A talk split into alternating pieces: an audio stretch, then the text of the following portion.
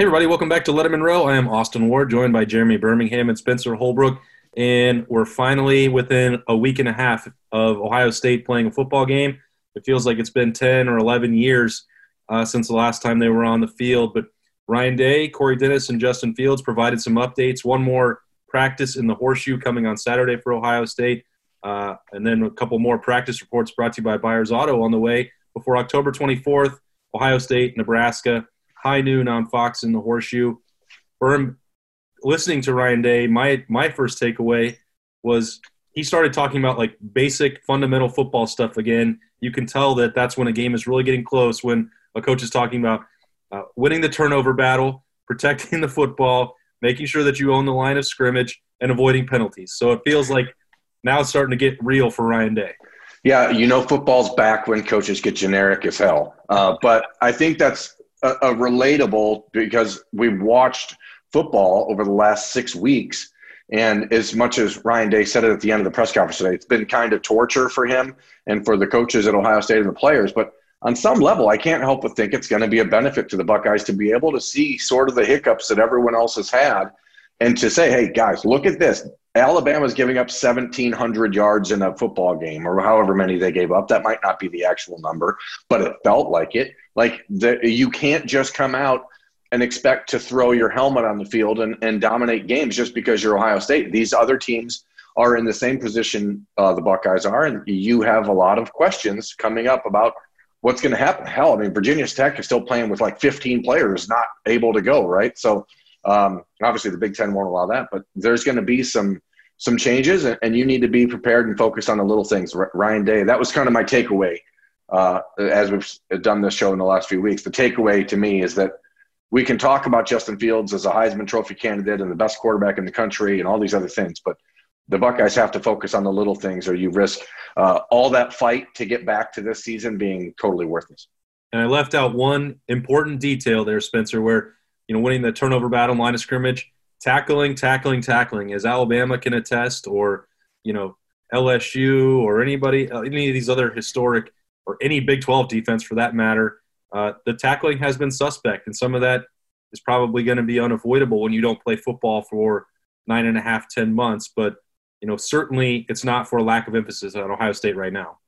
Yeah, like if you look back, the first week Navy didn't tackle the entire offseason, looked horrible. Texas and Oklahoma still haven't figured out how to tackle, and it's been years they've been trying to practice this stuff. The big, the SEC defenses look like Big 12 defenses right now. There's you didn't know how to tackle and how to approach that early in this offseason because you didn't want your guys to be hitting each other all the time. But Ohio State's making sure that that is not going to be an issue. I, I can't imagine this team is going to be one of those teams that comes out and misses a lot of tackles just because they seem to be putting such an emphasis on it, even more so than normal. Like it's football. You're going to emphasize the need to tackle. And we saw it last year. They, they shored up their tackling from 2018 to 2019. I think it's going to be even more this year. They, they've got to get that down because Nebraska is the type of team where they're quick enough. If you miss a couple tackles, they're going to the end zone. And so you've got to be ready right off the bat, week one, to face a, a, speedy team that can that can hurt you if you miss a couple tackles. I think that's a really good point. Is that Wan'Dale Robinson, Adrian Martinez? These are guys that if you don't play fundamentally sound, you will get beat for a long touchdown. And as we saw at Purdue in 2018, like you just give up, you give up on a play before it's over because you think you have a guy tackled, and all of a sudden players like Rondale Moore, Wan'Dale Robinson, et cetera, uh, can can make you feel bad about yourself. I think that one of the key things we're always trying to formulate a depth chart and figure out who's going in where. And you know, I tried to you know get Ryan to Ryan Day to weigh in a little bit more on what positions might actually be uncertain. I think you can piece it together uh, the way that we all have. That he talked about, uh, you know, Josh Proctor and Marcus Hooker at safety, and then threw in a couple other names of younger guys. We've talked uh, a lot on this show the last couple weeks about defensive tackle three technique in particular, about how that's going to work itself out. And Ryan Day said they were still hoping to get a couple guys back. Obviously, those couple would be Haskell Garrett and Taron Vincent. And then you're you're trying to figure out exactly what's going to happen at right tackle. The assumption has been that Nicholas Petit Frere would be the starter, and he said, "Well, we're going to play him and Paris Johnson in the opener." They have one more day in the horseshoe on Saturday, and then Ryan Day is talking about next week sitting down and knowing for sure who's going to be game ready. And if you are game ready, you're going to play. So Berm, like in your mind, and you're listening today, and you're talking about the you know the coach speak that's getting ramped up now. How much do you think is really left to be settled here for the Buckeyes? Probably not as much as as he's letting you know us see. I think that certainly we believe that you know the cornerback position. You know who the top four guys are going to be that are going to rotate in. Uh, but as he said, they're going to play depth if they have depth, and that's one of the things that Ohio State has an advantage over everyone else in the Big Ten and most teams in the country, is that in this COVID manic that we're in, right? You just don't know. I mean if someone can't play, the other guys need to be ready to go. And I think that it's a smarter approach to say, hell, everyone's going to play. Like, be prepared. He said the only guy that's going to play the whole game is Justin Fields. Like that's that's it. So um, I think that they probably have a, a, much better idea of the pecking order at each position than maybe he's letting on. But um, you know, safety uh, that is one spot where we're waiting for somebody to step up. He, it was nice to hear uh, Chives' guy uh, Bryson Shaw get thrown into the mix today.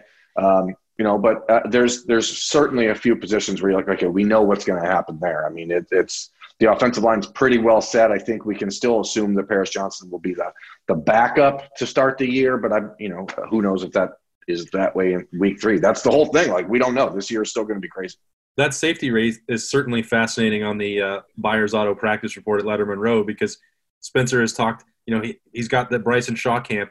You with your Arizona ties, probably deep, in, deep in Lathan Ransom, and uh, you know anybody who's from uh, Northeast Oklahoma, Tulsa, like Josh Proctor, they've got my vote.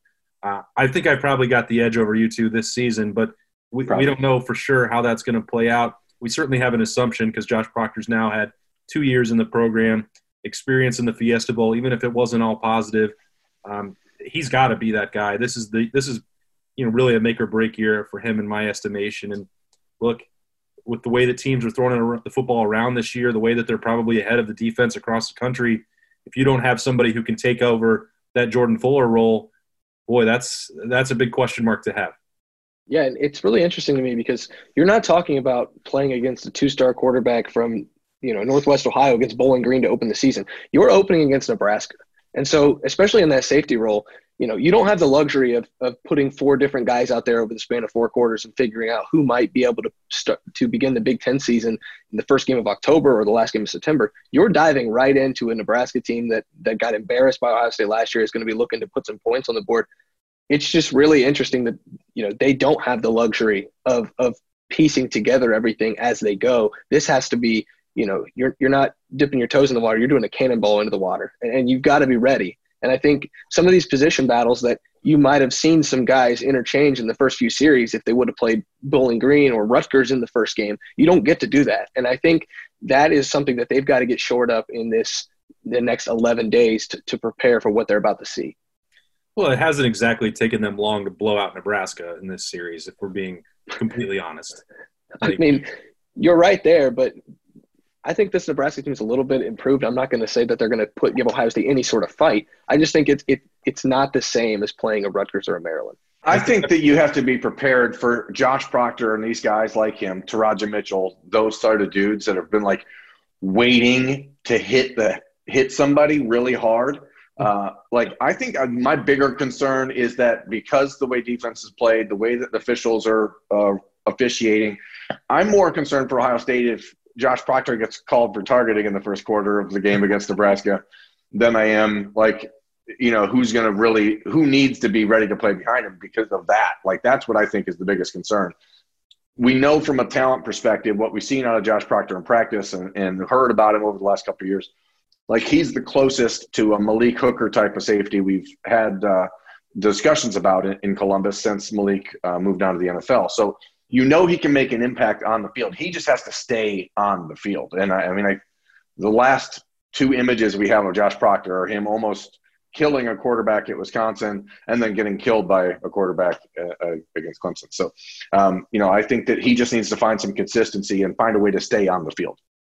Berm, you brought this up that, that Ryan Day said the only guy who's going to be, you know, chiseled into that depth chart that's going to be on the field for an entire game is Justin Fields. Now, we know from having watched Ohio State for years that that's not uh, going to be entirely the case when you look at this schedule.